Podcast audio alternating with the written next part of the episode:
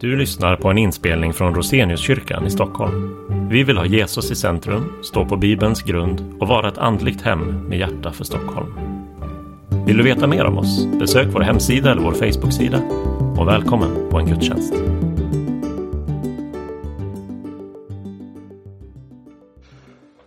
Upplyft så era hjärtan till Gud och hör denna dags heliga evangelium, så skriver evangelisten Matteus. Jesus talade till folket och sina lärjungar och sade: de skriftlärda och fariseerna har satt sig på Moses stol. Gör därför allt vad de lär er och håll fast vid det, men handla inte som de gör, för de säger ett och gör ett annat.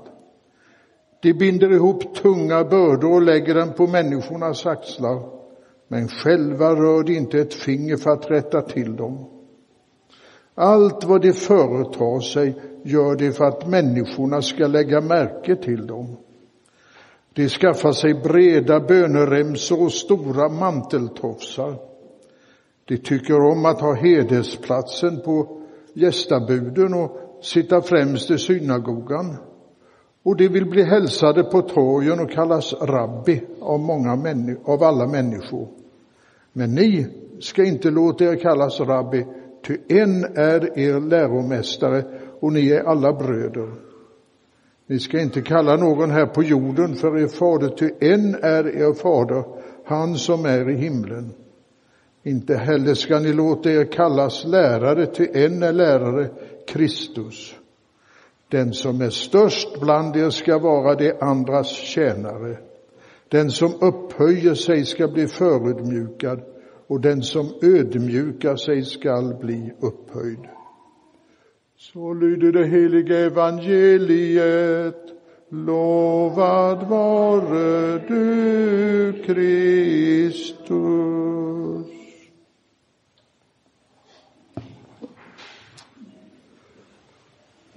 Ja, kära församling här i Roseniuskyrkan. Det finns ju en del saker i det evangelium som som lästes som jag inte riktigt ens kan förstå själv. Eh, och det är detta att ni ska inte kalla någon på jorden för er fader. Eh, och det, jag tycker ju det är väldigt bra, men mina barn säger pappa till mig. Eh, så jag, jag ber att få liksom eh, uttrycka mig att jag begriper inte allt. Men det jag har lärt mig i alla fall, det är ju att övergången från otro till tro i Nya testamentet, det kallas ju för omvändelse. Och omvändelse, det är ju precis vad det utsäger. Att vända sig om från det man hittills haft som mål till något nytt, till Gud. Inte bara få nya tankar och ett nytt liv, eller med det bibliska språkbruket ett nytt hjärta.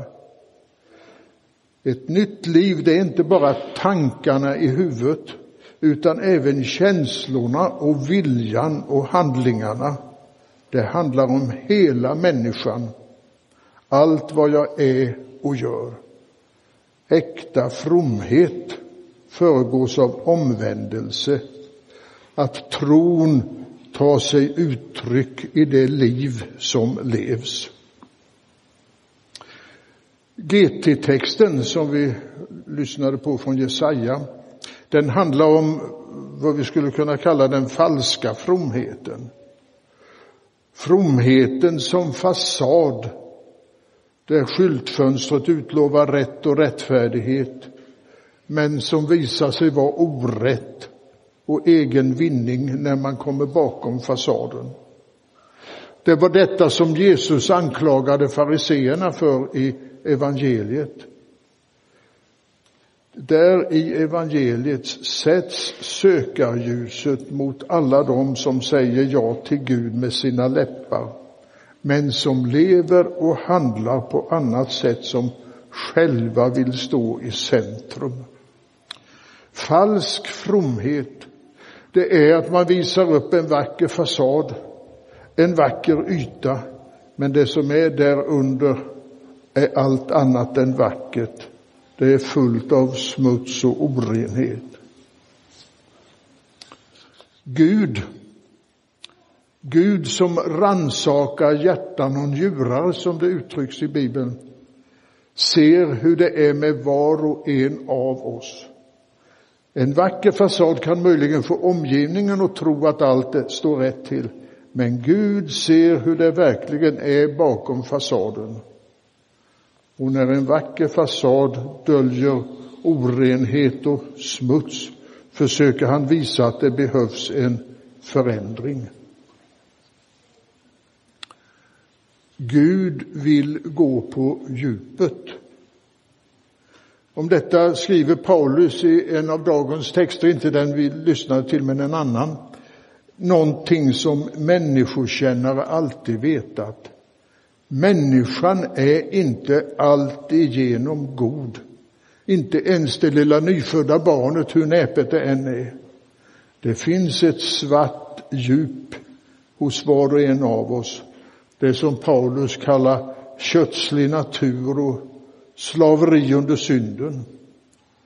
Och han beskriver detta med de kända orden. Det goda som jag vill, det gör jag inte. Men det onda som jag inte vill, det gör jag. Och på ett vis så borde det inte förvåna oss. Alla de hemskheter vi ser på tv, krig, våld och grymhet. För så blir det ju när den kötsliga naturen får överhanden, när, när vi låter synden råda. Och när slaveriet under synden blir någonting som förenar grupper av människor, då förstärks ju också ondskan. Då kan man skjuta rakt in i en grupp av människor, då kan man skicka drönare och robotar som slår ner i bostadshus. Det var för att befria oss, frälsa oss från allt detta som Gud sände sin son. Vem kan, vem kan befria mig från slaveriet under synden, säger Paulus i den här texten som fanns i dagens, bland dagens texter. Och han vet svaret klart och tydligt genom Jesus Kristus, vår Herre. I omvändelsen så skapar Gud ett nytt hjärta. Och ett nytt hjärta, det innebär först och främst en, en brinnande kärlek till Gud och allt det som är Guds. Hans ord, hans kyrka, hans sakrament, hans skapelse, bönen och gudstjänsten. En ny livsstil. Och detta, det nyskapade hjärtat, det ger en fromhet som både säger ja till Gud och låter detta ta gestalt i tankar, ord och gärningar.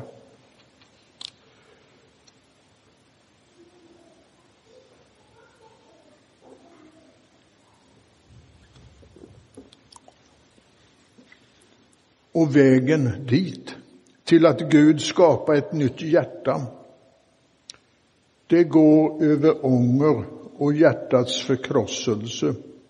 Över hur det står till både i världen och mitt eget liv.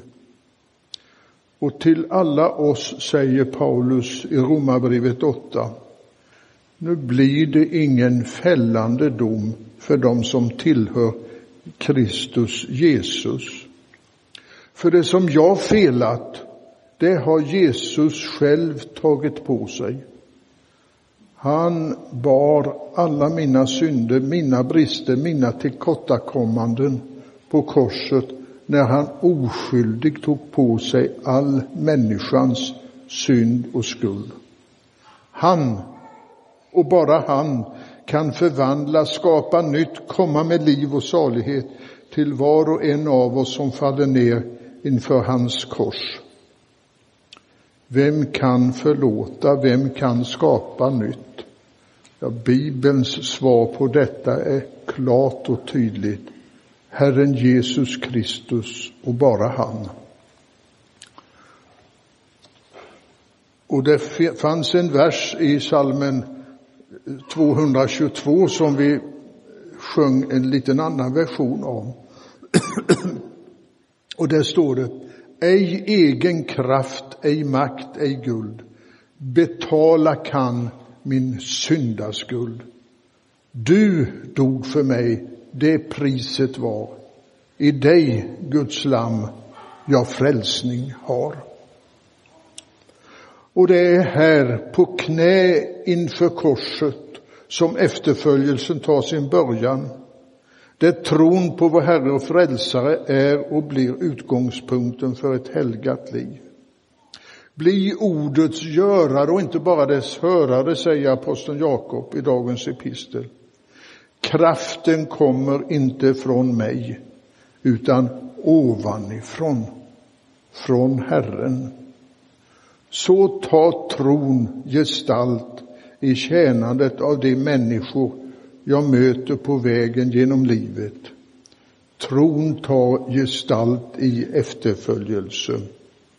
Gud hjälpe oss var och en till ett sådant liv. Amen.